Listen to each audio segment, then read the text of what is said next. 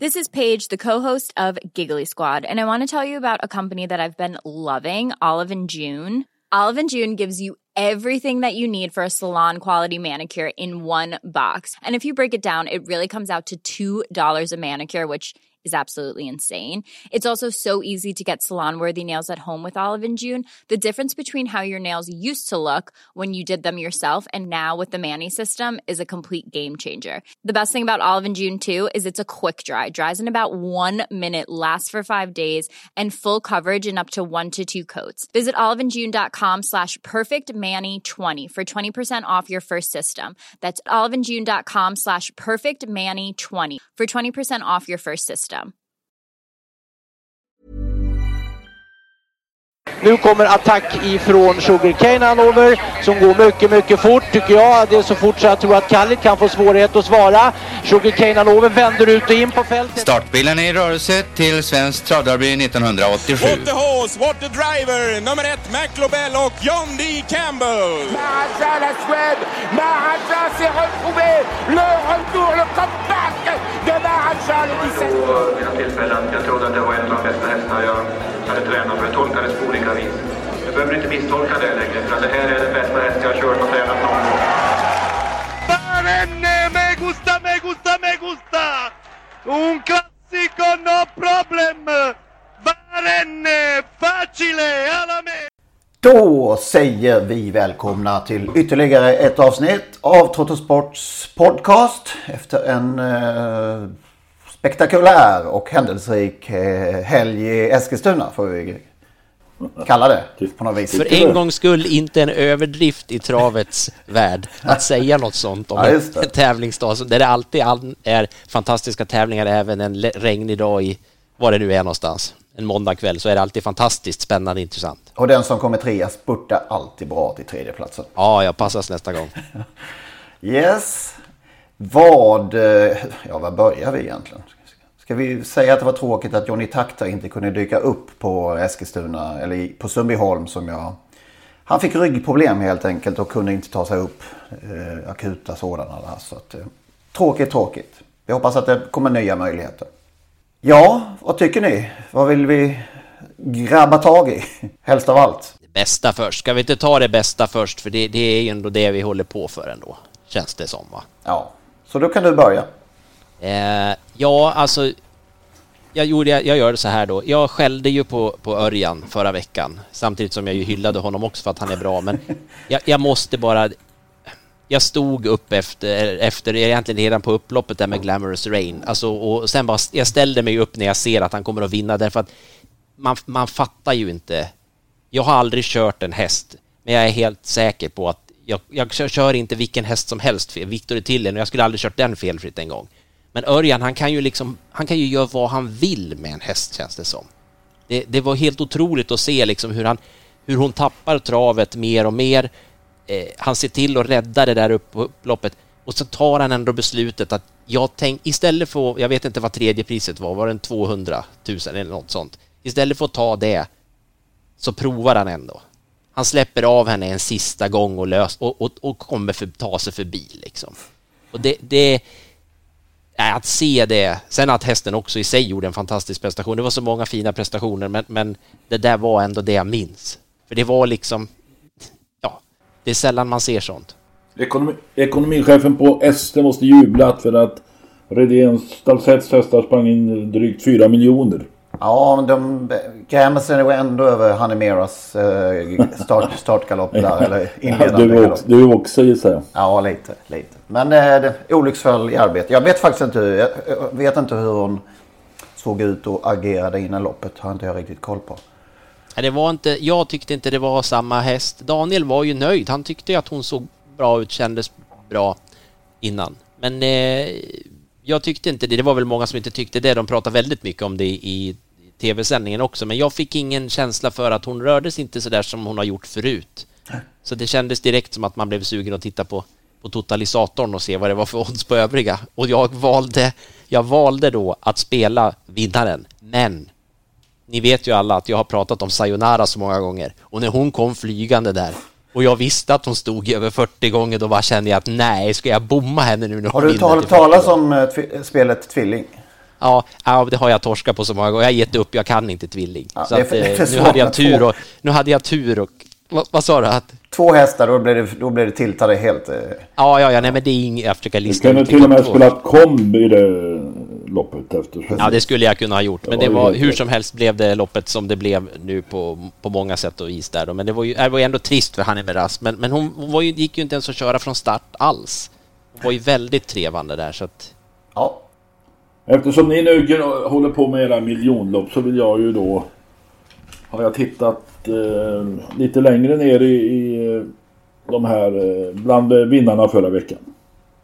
Torsdags, Kristina Larsson med Lysjö-Kasper. jag gillar det. Ja, rundade Conti och Westerberg. körde förbi dem alltså. På bort till långsidan och... Åh, vilken läcker seger. Lysjö-Kasper. Alltså nu, för de, hon blir 70 nästa år, Kristina Larsson. Hon kämpar på. Hon har fem kallblod i, i, på sin träningslista.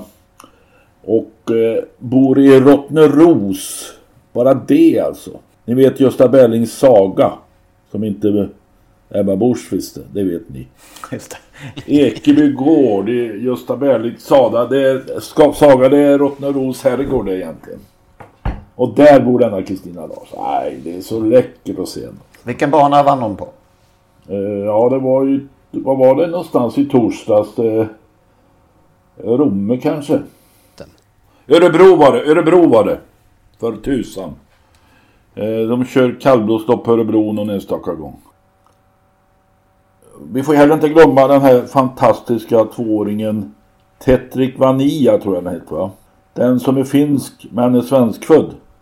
Ja just det, det tog vi upp här eh, för några veckor och sedan. det där, där, Svamp. pågår en strid nu mellan olika falanger om hur man ska, ska eh, ha det i framtiden när det gäller det här. Men det behöver vi inte orda om här. Det är ju så att Tetrik Vania är svenskfödd. Och äh, hon bollade ju, eller han, förlåt, han bollade med sina konkurrenter på Jägersro i ett av försöken till uppföljningsslutning. Den här hästen var ju till salu har det skrivits och pratats om på auktion i USA. Och ropades åter för en blygsam summa i det här sammanhanget när man har sett hästen. Och många svär väl ve och förbannelse över att de inte köpte den eller bjöd tillräckligt för att få den. Men att det var låga bud berodde, tror jag, eller har jag hört, på att eh, eh, Rina Rekkele som äger upp, föder upp, fötter upp och tränar och kör hästen hade sagt att hon inte skulle släppa honom för under en halv miljon dollar och det var väl ingen som ville betala det då. Men nu, har, nu är det nytt, nya bud. Om jag förstått det rätt så är ägarna, ägaren Rina Räckele beredd att sälja hästen. Vad, kostar, vad, vad, kan han kosta, vad kan han kosta nu då? Om jag räknade rätt 30 miljoner kronor. Det låter mastigt. Ja, det är mycket. Ja, jag är inte spekulant. Nej. Nej. Nej. Men det finns säkert någon som kan vara det. Och nu har ni inte, nu, alltså nu har ni inte pratat om Francesco Zette minst, inte en enda stavelse. Fan Nej, det är så med? många vi kan glömma. Om vi inte, om vi inte nämner de här alltså, kommer det att verka som vi har glömt dem. För det, det var några ru- ruggiga hästar vi fick se alltså. Vi har pratat så mycket om Francesco och, vem han hade döpt efter och där, allt det där. Men han är ju ingen tvekan. Om det nu eh, finns viss eh, spänningsmoment i vem som ska bli årets fyraåring. Det kan vi återkomma Ja. till. Så eh, är det ju ingen tvekan om att Francesco Zet blir årets treåring i alla fall. Nej, och jag hoppas han blir ett alternativ till årets häst också. Så kan det ju vara. Har du rätt i. Det ska han absolut vara för de prestationerna han har gjort, eh, framförallt kriteriet men även nu, de kan lätt hamna i skuggan av en, av en, en ett par andra fyraåringar men eh, när historien skrivs kommer vi nog att komma ihåg det väldigt väl tror jag. Och så vann då Önas Prins eh, BC-finalen. Och ja, du la ut en eh, omröstning såg jag på Twitter om eh, vem som ska bli årets fyraåring. Och spontant känner man ju att, eh, ja, efter derbysegern och, och allt, alla lovord och du har själv sagt att det är det vackraste du har, du har sett på en travbana. Är det givet ändå? Nej, jag tycker inte det. Det är alltså... Vi kan ju tro, och alla tror, eller de flesta tror att Calgary Games är en bättre häst möjligen än Önas Prins. Men han ska ju gå på prestationerna det här året och Sammanfatta ett år som fyraåringar helt enkelt. Ja, och där har ju då Jonas Prins vunnit Kungapokalen, Sprintermästaren, tvåa i derbyt och nu vunnit Breeders Crown. Och eh, stått pall för en lång säsong i stenhårda lopp. Så för mig är inte det givet att Cal- Calgary Games blir årets fyraåring. Då säger vi så här då. Eh, Lennart Persson, vem är årets fyraåring? Önas Prins. Magnus Ståhlberg. Vem är årets fyraåring? Oj, oj, oj, oj, oj. Ja, Aftonbladet eller Expressen? Det, nej, det är hopplöst. Det är ju precis som du säger, det, är- det är helt omöjligt att... att jag, jag säger ju... Jag, jag måste säga Calgary Games därför att han är obesegrad, han har vunnit eh, årgångens största lopp. Men det är ju verkligen en av de svårare omröstningarna, tänker jag, bland fyraåringar någonsin. Ja, jag säger faktiskt också Önas prins. Det, det är, jag tycker det är näst snudd på unikt alltså. Det är, en- eller det. Att stå pall från, från första stund till sista är ju otroligt imponerande. Så, och om man då ska väga in en hel, alltså det heter ju årets fyraåring. Och då ska man då på något sätt sammanfatta hela säsongen, tycker jag. Det räcker inte med halvårets fyraåring. Ja, just det.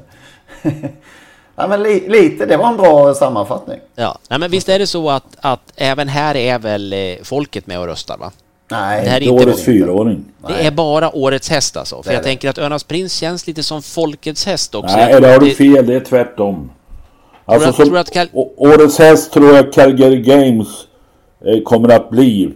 Folket älskar den där hästen. De, har, och de, de, de bryr sig inte om han har vunnit två lopp eller vunnit tre storlopp eller fyra. Så att han kommer bli årets häst, det kan ni vara fullständigt förvissade om. Sen Men är står han mot Önas prins då också? Det gör han förvisso. Det gör han kanske. De är Ja, med båda det två är där helt också. övertygad om att det, tar, det är helt annat. Men sen beror ju på vad, vad då journalisterna röstar på. De har ju 50% av rösterna. Och eh, Det de, vore kul om uh, Önas prins blir årets fyraåring och Calgary Games årets häst. I, i konkurrens, konkurrens med Önas alltså prins. kan det mycket väl bli. Ja, det är inte Med tanke på att det är olika röstförfarande. Eh, alltså, och sen om man tittar på pengar så är det ju faktiskt så att Önas Prins har sprungit in nästan 6,9 miljoner i år och eh, Calgary Games 6,4. Nu ska ju inte det på något sätt vara avgörande men det är ändå en liten indikation. Vilka blir då eh, nominerade som årets häst? Säger vi Francesco Zet? Tror vi Önas prins också? Ja, det borde det bra. Och Calgary Ja, det Games. måste han ju bli. Ja. Och så har vi vilka äldre?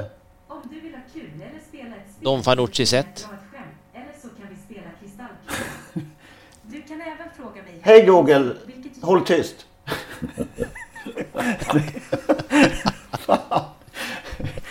Frågade du henne vilka som ska vara Ja, med? jag, måste, jag måste ha ställt en fråga ju. Ja, fy fan vad dumt. Ja, ehm, Önas prins. Och äldre har vi alltså Don Fanucci sett. Kan möjligen Aetos Kronos komma med där också? Nej. Nej. Nej. Jag vet inte om Vi man har fem. Ska vi ha fem eller fyra? Hur många brukar det vara? Ja, det varierar nog tror jag. Ja, det gör det. Ja. Månlycke. Månlycke, kommer han med där också va? Eller? Ja, det gör han såklart. Ett kallblod måste väl vara med och framförallt Månlycke. Så vinner han kanske. gör en, gör en Järvsöfax. Ja. Apropå, jag tänker Önas prins där. Eh, man kan också konstatera där att Per Nordström, han har ju i alla fall tränat hästen därför att det kändes som att Örjan Kihlström, han hade en taktik och det var att kolla om Per Nordström hade tränat hästen, om den pallade med att köra ett riktigt fort sista varv.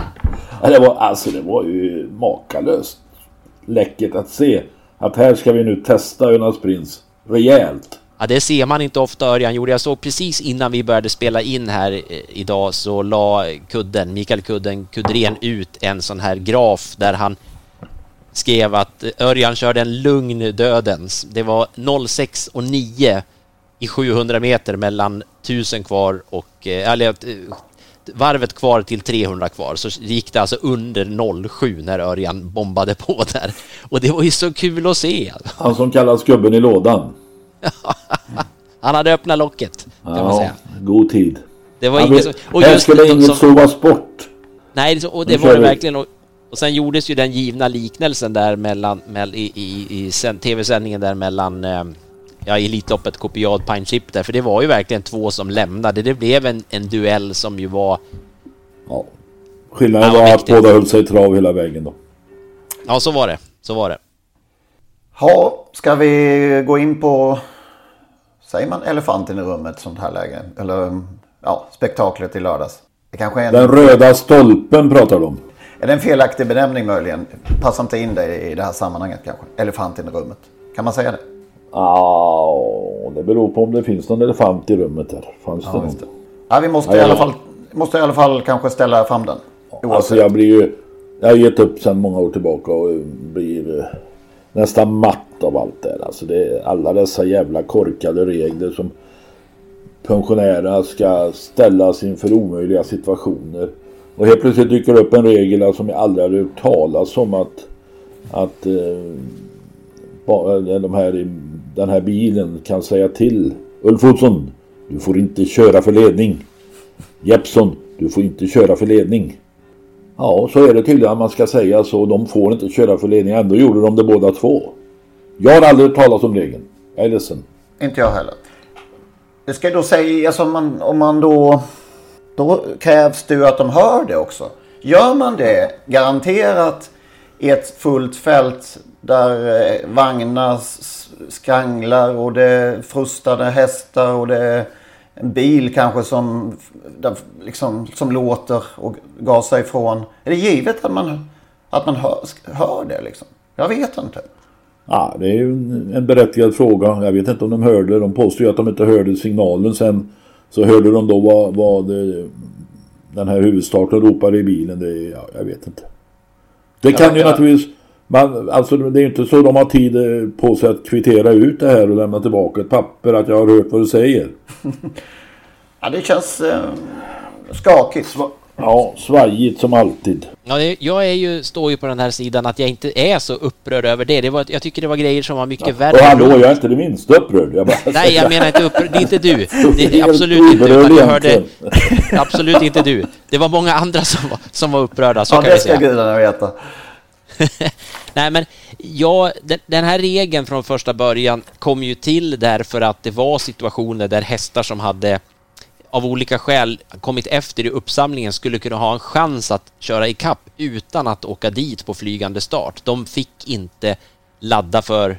De fick köra allt vad de kunde för att komma i kapp bilen, men de fick inte ta den fördel som blir av det. Man ska, Eh. exempel då om man galopperar i, i eh, upp, uppsamlingen. Och, Ja, i eh, uppsamlingen bakom. Och sen Precis. tar man i trav och sen så kan man speeda i kapp liksom. Och då kommer Ja. man i ett sånt exempel. man har ingen chans att, man har ju ingen chans att ansluta 100 meter före bilen då som ju är, är regeln, men då får man... Det var ju omöjligt för ett sånt ekipage att, att på något sätt komma i tillbaka till, i loppet då, om det inte fick köra i kappfältet. Det var ju det som var problemet och då gjorde man den här regeln. Eh, och eh, jag, tycker inte att, jag tycker ju inte att den är konstig därför att problemet blev ju att, att man direkt när bilen släpper så ser man ju man ser direkt att Disco Volante körs för ledningen. Det, det är, behövs egentligen inte tittas i många tusendelar för att se det. Problemet är att man förklarade det med att dom, ja, person, startpersonalen ville se hur det skulle utveckla sig innan de ropar eller att, att det var omstart. Och då väntar man i någonstans 100 meter tills man konstaterar att jo, han får en fördel. Och då ska man muntligen kommunicera med måldomaren som i sin tur står med knappen redo för att trycka omstart och det tog ytterligare några sekunder och då hade man kommit nästan då 200 meter. Man måste ju ropa ut det här eh, innan. Det står i reglementet att cirka. De får ha sprungit max cirka 200 meter. Ja, bara Det det, också- max cirka. Ja, nej, nej, ja, det- nej, det Står det verkligen så? ska- Max Nej, det står cirka. alltså cirka 200 meter. Jag vet inte om det står max. Det får ju inte vara mer, men cirka. Det får inte vara överstiga 200 meter Återigen alltså, cirka. Ja. Nej, men det, det, så det, det tycker jag, jag tycker det är... Men är inte det äpple och päron lite där att, att eh, antingen alltså det här galopp, köra i kapp och då när man kommer i den våldsamma farten. Här var det ju att de var inte riktigt anslutna 100 kvar. Ja, men det blir ju samma sak ändå. Alltså, jag vet inte hur, om man ska jämföra, då ska man kunna säga ja, men jag hade lite problem att få min häst i trav, så därför kunde jag inte riktigt få fart, men sen gjorde jag som jag gjorde. det, det, man har inget utrymme tycker jag. Jag. Jag ser inte problematiken med det där. Jag tänker jag liknar det vid att man, man har domare i andra sporter som ropar åt aktiva att släpp i, i hockey till exempel. Någon står och håller om en annan släpp skriker man istället för att blåsa för fasthållning direkt så skriker man släpp först. Då får den aktiva chansen att släppa. Eh, jag, kan, jag kan inte se problemet faktiskt med att, att man inte får köra. De vet att de ska vara ansluta 100 meter före bilen och är de inte det får de inte ladda. Det... Nej, och då gjorde Olsson och Jeppsson fel. Ja, det gjorde de ju. Ja, då vet vi. Och det, bör, det, det, vet de nog säkert om och sen som sagt de olyckliga omständigheter, det fanns både saker att skylla på och sen är det ju inte bra att de inte hör Eh, de hör inte omstartssignalen och de hör heller inte spiken som ropar att det är omstart. Man hör att det tar 300 meter till innan de uppfattat det. Det är ju den, det tycker jag är det mest konstiga i det här. För... Ja, men det är, det är dålig anläggning, högtalaranläggning. Men sen nästa skede, när de kör till 500 meter eller vad det nu var. Och då får de fyra minuter på sig att återhämta sig. Man har kört 500 meter i nästan världsrekordtempo. Fyra minuter innan loppet körs igen. Det måste väl ändå vara ett ganska korkat beslut. Ja, precis. De hade klockat det till fyra minuter och 29 tror jag, 29 sekunder. Ja, då så, då var det nog rätt. 4, Nej, och, det, men det, och där kan man ju också titta, nu vet inte jag hur övriga ekipage hanterade det, men men Ulf Olsson var ju så upprörd så att han körde ju varv på varv runt startbilen. Ja, men det var inget tempo. Det kan, alltså det, nej, han var knappt nere i 10 tempo där när han körde runt. Nej, nej det, var, det var han inte. Men ja, det känns inte som ändå Disco Volante fick den harmoni han kanske skulle nej, behövt alltså, för att höra en massa domare stå och skrika eller ropa mellan varandra och aktiva där. Men, men det måste vara, men det är klart fyra år, De hade ju kört alldeles för långt. Nu är, för det, då, nu är man för dåligt liksom, kunskapsmässigt eh, insatt här. Hade det varit bättre att kört ett lopp emellan och sen eh, kört? Jag tror, jag tror inte man kunde gjort så utan antingen kör man det direkt eller efter några minuters vila eller också flyttar man det till sista loppet på tävlingsdagen. Och det, blir, det, det, det går ju inte om en V75-omgång eh, på något sätt. Nej, det går inte vara Ja, går gör det klart men... men uh... Det går i alla andra uh, när det har hänt tidigare olyckelopp man kör om som sista lopp. Det är inte så konstigt. Olyck, ja, ja. ja. Men, men man kan veta... konstatera... Har det hänt på V75 att man har gjort det? Det kan jag inte minnas. Man kan konstatera en sak i alla fall och det är att det ställdes Ja, jag ska inte överdriva här, men säg att det ställdes fem, sex olika typer av frågor vad det skulle kunna bero på att man eh, körde loppet direkt och så vidare. Den enda frågan som inte ställdes i tv det var kan det vara för att det är tv-sändning och vi har V75? Det var väl den många faktiskt funderar på om det är det bara därför man väljer att köra loppet så fort som man gör för att körschemat ska hålla.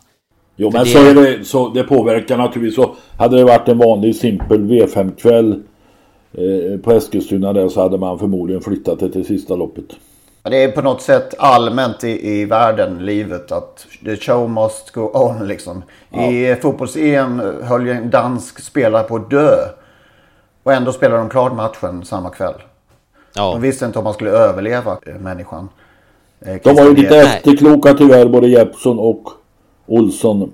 Eh, som sa efter loppet, och det är ju lätt med facit. Ja, vi, vi borde strukit våra hästar. Sen eh, lite, lite konstigt fokus här också blev det. Allt, precis allt fokus lades på Disco Volante. Alltså det var ju, det var inte, han var ju inte den enda som var med i denna körning. Nej, men faktum var att spiken eller ja, måldomaren via spiken uppgav att det var Disco Volante som, som orsakade omstarten. De sa jo, jo visst, det är en sak. Men, men det var som att det var, det var så himla synd om Disco Volante. Det var ju många hästar som var... Alla hästar ja, var ju med. Så, ja, ja. Men vi, vi kanske, ska vi gå in på sporten i det här loppet då? Den hästen som fick det absolut tuffaste loppet i det som avbröts, det var ju Brother Bill. Tredje spår fram till dödens i exakt samma te tempo. Han vann loppet sen Ja, men alltså hästar reagerar oerhört olika på sig. Jo, det vet vi. Men, men det, då är det ändå Den slags... är en liten gangster, lite hetsig och Sådär, va? Jo, det är oavsett förutsättningar så påverkas hästar olika. Det, det är liksom... Man kan ju säga att alla drabbades lika nästan. Men man såg också Lawmaker från Innersbo fick en bra start och vart ju jättestressad när det blev omstart. Det är därför man, man, man mår dåligt över ett sånt här förfarande eftersom man vet att sådana där omstarter. Det ska ju, alltså en omstart bakom bil ska ju vara så att bilen saktar ner. Eh, som ju är det nya förfarandet och då blir det en helt annan. Därför ska ju inte... Ja, därför går det inte att tillämpa den här regeln. För de... Nej, det, det tycker jag är det värsta liksom. Att det blir, det, blir ju, det blir ju förstört, loppet så att säga. Av den anledningen blir ju tillämpningen helt, helt galen tycker jag. Ta bort autostart alltså. Nej, ta bort, alltså. Nu. Eh, ta tillbaka den gamla uppkörningen bakom startbilen. Där hästarna kom från, alltså framifrån eh, bilen och vände upp samtliga eh, när de var förbi bilen. Kommer ni ihåg denna uppsamlings... Ja, det är klart vi kommer ihåg. Jag har kört det många gånger. Ja. Varför togs... Men så har man någon jävla stolle som vägrar att vända. Men, men eh, det är ju uppenbart att då och då händer det att de här kuskarna som kör varje dag och eh, de kommer snett på det. De vet precis vad de gör, de försöker skaffa sig fördelar. Många, många hästar i det, i det här, just i det här, den här uppsamlingen var sent på det. Det var inte bara dem. Många hästar fick köra. Många Ja, kuskar men många fick köra. kuskar tar ju en rövare att domarna missar Jo, så är det ju. Men här var det ett antal som, som fler än de som, som körde om ledningen som var sena på det. Det ska bli intressant att se vad, vad som kommer ut av detta. Ja. Ja jag saknar den där gamla uppsamlingen. Jag tycker den var bra. Ja, vi kör med gammal uppsättning. Men om inte hästarna, alltså då är det ju någon krångelpelle där som inte vill vända upp. Ja, det såg man inte ofta. Nej. Inte. Nej, nej jag, tror, jag tror ju som sagt problematiken är ju alltså varför regeln kom till och det är klart att man kan gå tillbaka till något annat. Eh, men eh, det är som sagt ba, bara alla hästar får vara med även om det händer något konstigt i samband med uppsamlingen och vad det nu än är om de inte vänder lika snabbt som alla andra eller vad det nu är för någonting så är det ju det blev ju ganska konstigt när man blåste för omstart för hästar som bara försökte få, få komma ikapp och vara med i loppet överhuvudtaget. Det, det var ju inte så bra det heller. Så att, men jag hoppas de fixar högtalarna både på Eskils och på andra banor, att man kollar att det verkligen hörs nu då. Och stolpen är där för all framtid. 100 meter stolpen, den röda. Ja, den var ju inte där verkar det som. Jag har, jag har tittat på hur det såg ut när Eskilstuna körde den 26 oktober och någon får rätta mig och titta närmare men jag kan inte se att det stod någon stolpe där den 26 oktober heller. Eh, Så att eh, jag tror att man hade missat. Men de, den kommer att stå där in till tidens ände. Ja, alla vet numera vad 100 meter före start ligger eh, när det gäller 1600 meter eller start på Waterlångsidan. Sen är ju kuskarna också experter på att skylla ifrån sig. Det måste jag lägga till också. De Det är som i all annan idrott, tränare och idrottsutövare. Skandal. Och det är alltid den här också. Fan, det omsätter 100, mil- flera hundra miljoner. Och... Ja, det var någon som drog till med flera hundra miljoner och det var väl att ta Ja, och det är lite. funktionärernas fel. Den kommer alltid upp. Ja, ja, ja. Ja, men som slutpunkt, jag måste som slutpunkt då ändå, som sagt Brother Bill, jag, jag tänkte mest bara, inte för att säga att det, det var synd om någon eller något, men att lite säga, vad är det för häst då? Som går, får den starten i det loppet, i, i det avblåsta och sen vinner som han gör i alla fall. Men du har ju, hur kan du vara förvånad? Du har hela tiden sagt att det är Nej, världens, jag är inte förvånad, jag vill förvånar mig mest att du helt plötsligt är förvånad över att en häst är så bra som du alltid har framhärdat. Nej, jag, jag, blev, jag var så, jag, så här, om man nu ska blanda in spel i detta då, men jag hade ju spikat Brother Bill, det fattar väl alla att jag hade gjort också. Jag var ju lika förbannad som alla andra, just att det, att det blev som det blev. Jag kände ju att stryk det här loppet, kör det sen.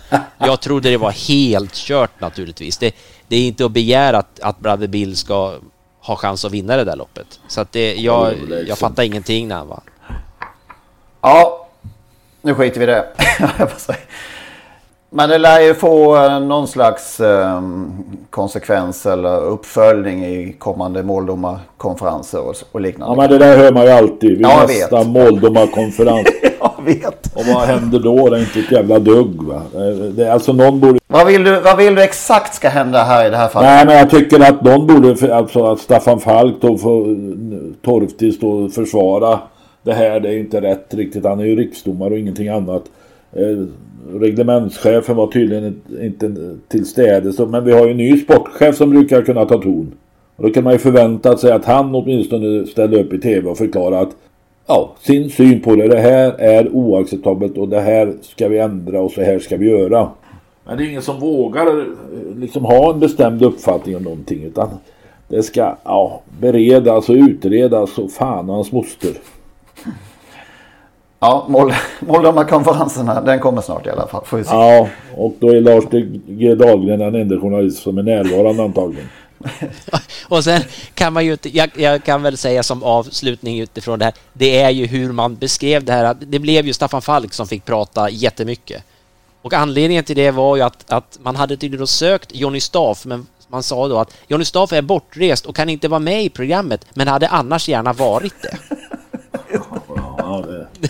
Sa Per Skoglund. Man, man ser liksom ju att- allting snart att, att Det är faktiskt jätteroligt. ser ju överallt. eh, Regionrådet i Stockholm, hon avböjer att kommentera. Alla avböjer att kommentera. Man skickar sms på, som svar på frågor. Man skickar fram någon pressekreterare. Så är det överallt snart.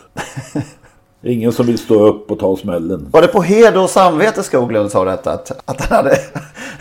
Nej, jag vet inte det, utan att ge, ge sig på honom då, men han hade en grej, kommenterade ju också det här eh, kring då att man visade bilder från, från när Daniel Redén värmde utanför banan, Honey Merasso. Hon rörde sig ju inte rytmiskt. Det kan ju finnas många förklaringar till det, men här ramlade, rabblade upp en hel del förklaringar till det. Och som sista förklaring, efter att ha sagt att det kan vara att det är skitigt, de är de fossingarna, det kan vara mycket. Då kom, och så kan det ju också vara att de har ont någonstans. Oj. Och, och, och det är ju ingen, det är ju så att säga ingen, absolut inte kritik mot någon enskild tränare och inte Daniel Redén i det här fallet heller. Vi vet inte alls om det var något fel på Hanimeras, men att det normalt sett när hästar rör sig orytmiskt så är det väl oftast för att de har ont någonstans. Att ta det som sista alternativ, att de kan vara rädda för att bli skitiga, att det skulle vara anledningen till att en häst är orytmisk. Det, de är ju födda utomhus de här i princip. Och de, det klar, verkar ju inte de klokt. klarar dessutom att ha ganska ont ganska länge. Ja. Liksom alla andra, de flesta andra idrottsmän. Nej, nu går vi vidare tycker Ja, jag. det gör vi verkligen. Innan jag somnar.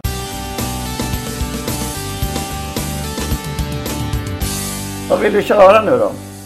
Nej men alltså det är Axel Jensens minneslopp. På lördag.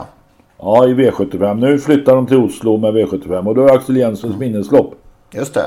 Och där har vi haft några fina vinnare genom tiderna. Jag, eh, det enda live jag har sett. Jag visste inte ens om att tävlingsdagen var där. Jag skulle hälsa på min syster som då bodde i Oslo. Så var det tävlingar på Bjerke. Då var det Axel Jensens minneslopp. Med Besiege som vann. Staffan Nilssons Besiege. Ja, till fyra. Jag tror till och med spelade till fyra och 92. Samma dag vann Lady eh, storupplagan. Eh, Jörn Lausen. Kommer du ihåg den? Jajamän. Gazzadigato var det ju vi skulle prata Gazzadigato ska vi prata om. Som vann. Svåra frågor. Jag vet vilket år han vann derbyt, men jag, det måste, han måste ha vunnit... Det måste Ja, det vara var samma år. Det var samma år i september. Ja, men då så. Då var det väl 2004 väl? Eller? Det borde vara ju för fyraåringar då va? Just, just det, det var det. Ska vi börja med att lyssna på ett framträdande som Gazzadigato gjorde. On voit ici un cheval qui débute en France euh, aujourd'hui, un cheval qui a remporté euh, l'an dernier euh, le derby des 4 ans en Suède. Un cheval d'un niveau très très élevé. Il est associé à Tom Orpestad qui euh, découvre la piste de Vincennes euh, aujourd'hui. Gazza des Gâteaux qui est en forme, euh, c'est ce qu'on nous a indiqué tout à l'heure. Il est en forme, il est en bonne condition. Malheureusement, il a tiré un numéro en second. Dubois qui va remporter ce championnat européen des 5 ans avec la championne Mara Bourbon. Bravo Jean-Pierre Dubois pour remporter cette course avec la grande, grande Mara Bourbon. Deuxième place pour le numéro 11. Gazza des Gâteaux, le Suédois qui a fini fort. Troisième place pour le Finlandais Air Force, le numéro 2. Ja, det här var året därpå. När han eh, gjorde debut tror jag på, på Kolstybben. Eh, Tom Alpestad som eh, referenten säger här eller, eller eh, tv-rösten. Vrålspurtar ju som tvåa i mål efter invändig resa. Alltså han gick ju dubbelt så fort som Mara Bourbon som vann loppet. Fantastiskt vad han gick. Eh, Han trivdes helt enkelt på stybben. Stybben. Ja. Bara Bourbon var ju inte vem som helst. Nej, precis. Ett av de bästa stona vi har sett. Gian Diablo var förresten med i det loppet och blev sexa. Mm, Och europeiskt femårschampionat om jag inte har sagt det. just det. Kul också att ju Tom Horpestad som körde hästen i samtliga starter i karriären också då körde här på Vincennes. Han hyrde inte Och- in någon fransman. Och den, den seger vi minns allra mest är naturligtvis den till 14,55 i odds. Är det lite grann den senaste tränaren som var en sån där underdog? Eh, En Ja. liten tränare som, som vann derbyt. Jag vet inte vad man ska, vilket fack man ska sätta Petri på då i och för sig. Han, det känns ju inte riktigt. Men det, ja.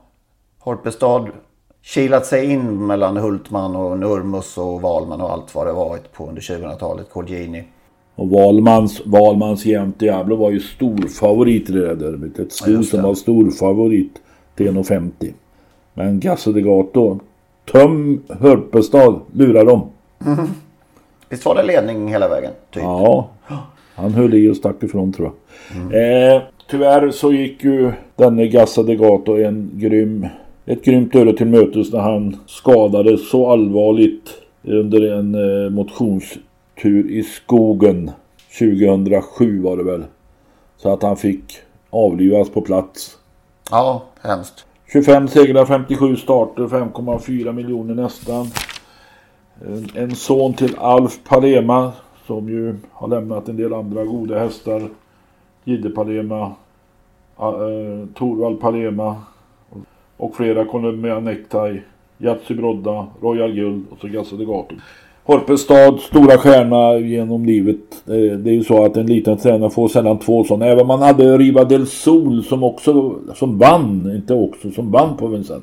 Jo, han hade ett gäng eh, fina hästar i under sent 90-tal. Kändes som att han ofta kom till Solvalla och hade ställt i ordning och, och vann. Absolut, ja men visst. Ja, men? Horpestad var ju ett, höll jag på, det var kanske inte ett begrepp, men det var ju definitivt en av de, ett av de namn som ju nämndes jämt. Han var ju mycket Ja. frekvent då. Han vann lopp samma dag som Kristina Larsson på Örebro, i Örebro i torsdags. Så har Ulf Stenström har gått och vunnit sin tusende, sin tusende tränarseger. Hur gick det där till då? Han har, ja, han har, vad fick han licens 2003? Men han har ju gnetat, gnetat på var väl, i. Han har tagit fram ganska många fina hästar. Eh, Nora Spin och den här som vi såg i lördags då. Jag måste ändå säga att det är imponerande. Alltså, det är han, har, han har ju inte haft det alltså, guldskeds i mun eh, material. Nej, det, det kan man inte säga. Han har gjort det bra med, ja, ska vi säga ett begränsat material då? Ja, mellan, mellanläge kanske. Men Ja, eh, och några tusen imponerande, segrar. Måste jag säga.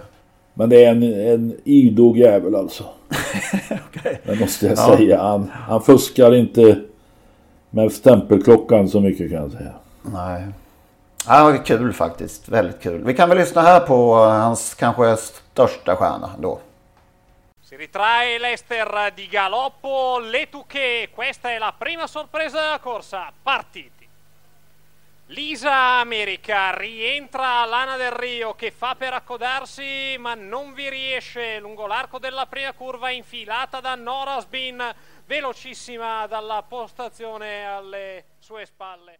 Esclusiva 1,56 e mezzo e Letu che dà un parziale devastante a America viene filato da Nora Sbin all'ingresso da dritta arrivo. Ha sparato il meglio Letu che si deve guardare da Nora Sbin poi Lisa America di dentro Letu che in vantaggio su America e Nora Sbin Nora Sbin che va su lo coglie in difficoltà e va all'estero il continentale 2009 Stefan Soderquist e Nora Sbin che battezzano per la con eh, Norasbin che continua l'attacco, di Leben che si difende, di Ben di dentro, Norasbin di fuori, gli altri molto più indietro, con New York, New York che viene a fare un po' d'arrivo, braccia e frusta Santomollo, con Norasbin che continua l'attacco, le Benerelle che cercano la difesa, Norasbin all'ingresso in retta, sferra l'ultimo attacco, Norasbin stava a guardare perché gli bastava un parziale, gli è venuto tutto a puntino, ma lui ci ha messo molto, molto, molto di suo. Noras bin vid två segrar i Italien. Eh, Den första, den första var väl eh, i Bologna då i Grand Premio Continentale. På 800 metersbanan där som jag tror att det är. Jag undrar om inte det är den största i karriären ändå. Att den väger tyngst. Eller tror du Prix de France? Ja, Prix de France. Ja, Utan okej. tvekan. Jag tycker det var så kul att, mm, att Stefan Söderqvist fick köra där i, Ja, det i kan man italienska säga. segrarna. Söderqvist, det var länge sedan vi hörde talas om. Ja, har du något på radarn? Ja, han håller, han håller till ofta uppe i, eh, någonstans uppe i fjällen. Ska bygga något hus där vet jag. Tandådal? Nej jag vet inte. Det är någonstans långt upp i detta rike. Han gillar det där med att åka skidor och sådär så att han trivs nog där uppe. Är det Ångermanland det är ifrån eller? Ja, han kommer ju från Ådalen där va. Så var det nu. Dannero. Men jag tror det är högre upp. Men han har kvar gården i Bollebygd om jag har förstått det rätt. Men han har inte gjort något större väsen av sig sedan han drog sig tillbaka. Nej, det, det... Han har inget behov av det. Nej, han är inte ute och svingar på Twitter. ja. Vad har vi mer på Stenström idag? Vad minns vi mer? Nej, men, ja, men vi pratar om eh, minnesvärda tvåor ibland. här. Ja, det gör vi varje gång numera. Och det är klart att Jorhaines... Ingen minns en tvåa förutom vi, brukar vi kalla det. Precis så är det. Jorhaines storchampionat 2013 och Alltså det här loppet som har körts sedan 1969 så är det bara tre hemmatränade hästar som har vunnit. Det är ju Bosse Näslund två gånger, Kristina Palema, Emily Palema och dessförinnan Sven- Sven-Gunnar Andersson med Pay the Bill. Det är de tre andra Axevalla-tränade eh, som har vunnit loppet och 2013 hade ju naturligtvis Stenström sin stora chans i livet när Jor Heines var med. Björn Goop körde. Och det är inte så många lopp som man kan säga Björn Goop gör misstag i men det här är nog, även om jag aldrig fått Ulf Stenström att säga det naturligtvis. Den här gången var det lite så tyckte att han körde lite för hårt, lite för tidigt med Jor Heines som såg klar ut mitt på upploppet. Men ni har väl hört talas om det där långa upploppet gissar jag. Så Blended Scotch och Per Linderoth som kanske då vann sitt livs seger fångade in Jor Heines strax innan mållinjen. Fasansfullt eh, långt för Stenström just den dagen. Ja, 43-oddsare. Och det är klart att den chansen kommer inte tillbaka. Sen vart han ju väldigt, väldigt, väldigt, väldigt besviken när han blev av med Johannes till Fabrice Sola och med tanke på vad som hände sen så hade väl han anledning att vara besviken. Usch. Ja. Ehm, ja, det var en eh, minnesvärd tvåa. Vad har vi mer då? Jag tycker vi kan lyssna på det här.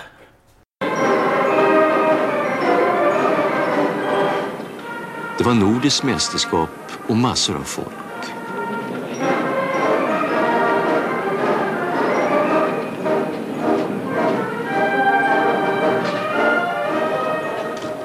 Fyra kronor hade han med sig. Två satt han på Smaragd och Sören Nordin.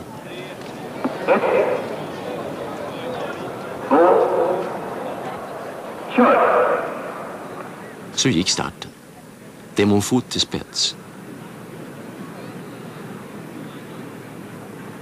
Men efter ett halvt varv övertog Tampico ledningen.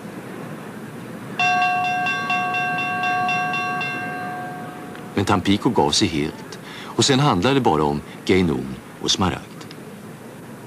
Upploppet ned kämpade de sida vid sida och han kramade kvittot hårt i handen. Men så drog Smaragd ifrån och vann ganska lätt.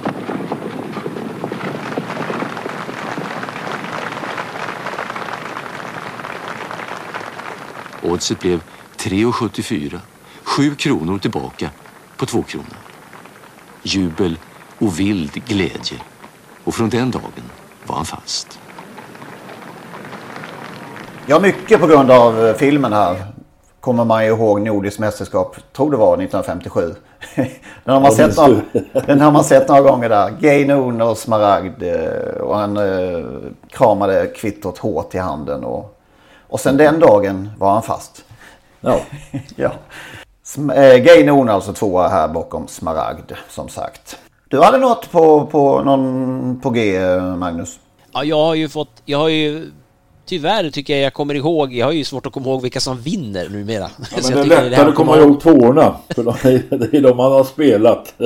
Precis, det måste finnas många, många tvåor. En som jag faktiskt kommer på, kom på då, eh, jag försökte leta bland torskspel och då, då var det ju Pandemotör i eh, Kungapokalen 2012. Det var ju skitigt eh, den dagen också, ungefär som det var på Eskilstuna i söndags där. Och Ludde körde fram till dödens eh, dryga varvet från mål och pressade Mopitergium och hade ju grepp in på upploppet där. Och då kom ju Fawkes längst ut i banan och jag, men jag hade ju ögonen på Pandemotör, men han var ju slagen. Det, han var ju sist 300 kvar, det skulle ju liksom inte gå. Men vi pratar om Eh, tvåor. Hej. Ja, precis. Och, och det är tyvärr så det slutade därför att, att eh, Fawkes, han höll ju undan. Pandemotör flög ju fram till slut men Fawkes vann väl med, jag har inte sett målfotot, vill inte se det heller, men, men Pandemotör var ju... Hade det varit lika långt upplopp som på Axevalla, då hade han vunnit. Så som många säger. Tänk om loppet hade varit lite längre, då hade han vunnit. Det, de är ju aldrig längre. Nej. Så att han fick stryk med en läpp kanske, eh, Pandemotör eh, tvåa efter Fawkes där och det... Det grämer dig än alltså? Ja, jag gräm, ja, det har fått mycket annat efter det att grämas över så det har jag glömt bort. Men Pandemotör behövde väl inte gräma sig för han vann ju lite större lopp senare i karriären. Han var ju tvåa i Elitloppet dock eh, också. Eh, men, Den, eh, den eviga tvåan alltså.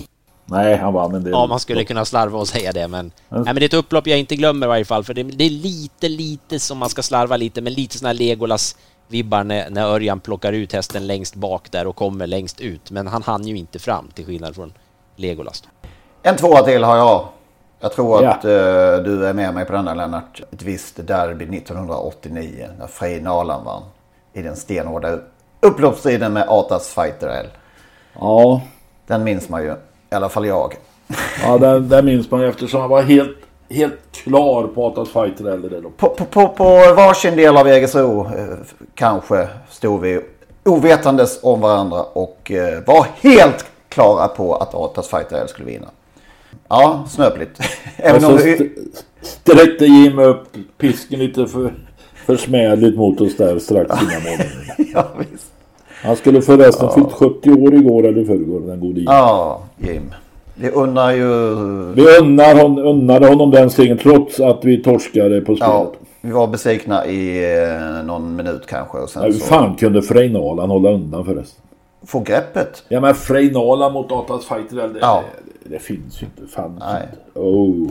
Ja, man såg att den ändå såg lite farlig ut där i utgången av sista sväng. Så tänkte man nej men det herregud. Han vägrade att släppa någon förbi sig och Jim satt så gott som orörlig jollen där. Han, han, han visste, man såg att han visste att ingen springer förbi Freinalan. Ja, det är lite som Freinalan, man tänker det nu, jag gillade ju Freinalan, det var ju en härlig fux så, men om Freinalan nu inte hade vunnit det där loppet, frågan är om man ens hade kommit ihåg Freinalan då? Atas Weiterell kommer vi ihåg ändå, det, det, det blev liksom något annat då med, Ja, kanske senare då med Halv längd bakom eh, Atas Fighter L. All... Vi hade inte haft en tanke på den någonsin igen. Nej, det kan vara, det känns som att tittar man i många resultatlistor är det just det man tänker, vad hade hänt om den hade vunnit just det loppet? Och det, blev ju liksom inget mer, de var tvåa i derbyt men det hände inget mer sen, men om de hade vunnit då? Det, det finns hette den här Joakim Lövgren-hästen som var tvåa ganska knappt slagen? Kan vi komma ihåg vad den heter? För några år sedan? Pratar vi Derbyt.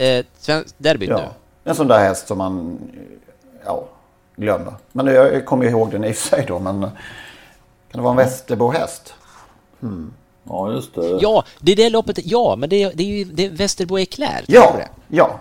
Ja, för det, grejen var att jag, det stämmer ju, det var samma lopp jag satt och tittade på. Jag, jag tänkte nämligen kring det här med hästar som man har glömt bort och så vidare på olika sätt. Men Conlight Ås som en derbyvinnare som man heller inte pratar så mycket om. Men i det loppet var ju Västerbo Eclair tvåa, Mm. precis. Och jag tror dessutom att Joakim Lövgren i det första han sa i, när han fick en mikrofon eh, framför ansiktet efteråt sa Ingen kommer ihåg en tvåa va? Nej. Nej. Men, Men nu kom, men nu har vi påmint om den. Ja. Fler tvåor, podcast.trottosport.gmail.com om ni har bud på gång. Apropå tvåor, nej två. Han har ju varit på tvåa några gånger men han vann väl svenskt mästerskap Verry Kronos eller hur var det? Honom träffade jag häromdagen. Nej. Jo det. I egen hög... Egen hög häst. skulle man träffa honom annars. Nej, det är sant. Jo, jomensan, jag träffade honom på Alebäcks stuteri. Mm. Där han är för att tappas på sperma. Hur såg han ut att eh, må i livet? Ja, så, alltså det är märkligt. Man har ju uppfattat den här Verry Kronos som en liten eh, bråkig krabat. Han stod där, hängde i hagen och tittade lite försynt på den inkräktaren i, i detta fall mig alltså. Men han såg ut och välmående och eh, Johan Björnsson som är boss där han sa att han, det är en väldigt, väldigt trevlig häst att ha med att göra. Mm. Härligt. Hur, hur, liksom, hur känns det när man eh, står nära honom? Är han storleksmässigt och sådär liksom? Vad får man för intryck? Nej men han såg, jag, jag, jag tyckte inte han såg sådär uh, storleksmässigt imponerande ut, det måste vi säga. Nej, för ibland kan man få helt olika bilder av vad man har sett på en tävlingsbana respektive då i en hage till exempel. Så. Så fall kanske det var en liten besvikelse. Nej, jag vet inte, det ska jag inte säga. Flopp, floppen. Flipp eller flopp. Ja. Ja.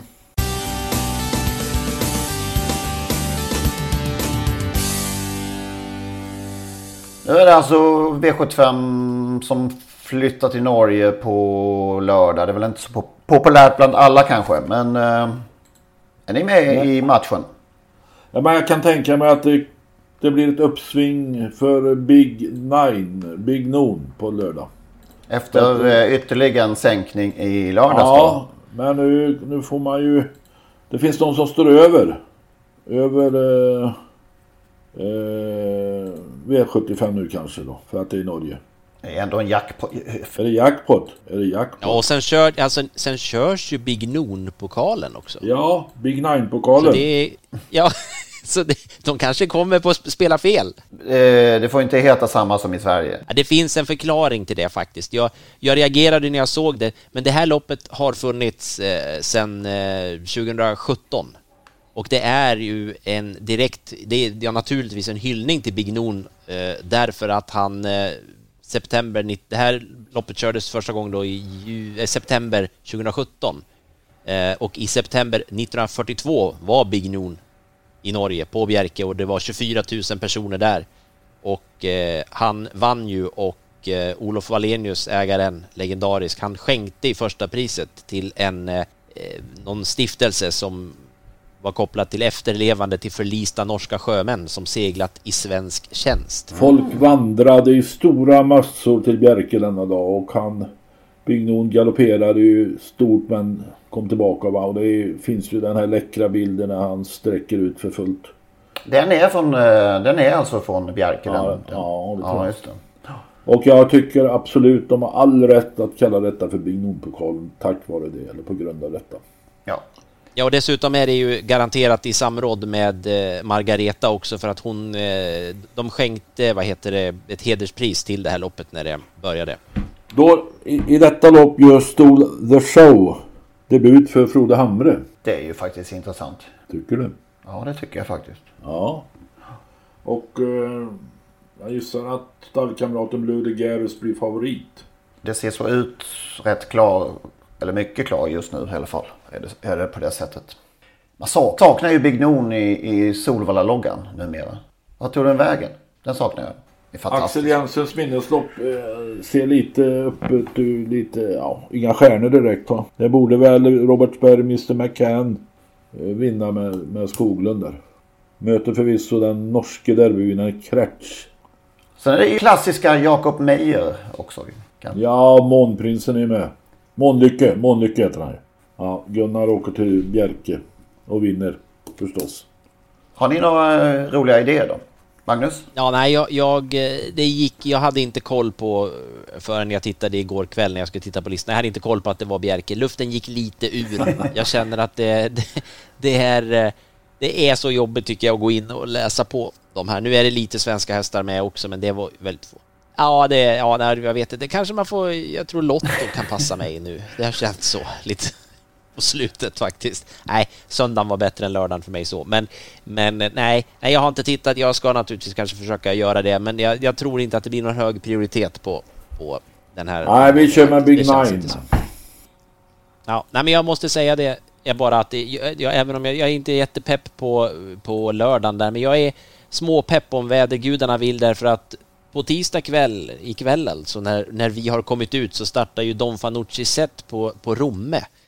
Så att det kan bli tisdagstrav för mig faktiskt om det som sagt inte då blir snö och, och, och drivis och allting. Det börjar ju bli den tiden på året. Romme på en tisdag, kan det bli mer eh, fel? Fel! Det, det är helt fel. Det är oerhört märkligt, men... Romme aldrig på en tisdag. Ja, men Don, Don Fanucci set anmäldes från Daniel Rydén och eh, clickbait från Melander och då var de ju bara två. Sen för att, för att inte behöva ställa in loppet igen fick de tjata dit hästar till från, från Tarzan och, och, och Rydén då så att det blev fem hästar i loppet. Just det, det är det som redan har ställts in en gång. Ja, just det. Så var det ja. Nu tackar jag för mig. Och, eh, om en vecka, om vi står ut i november, dimmorna här, så återkommer vi med ett nytt avsnitt. Ha det gott! Hej då! Hej! Hej då!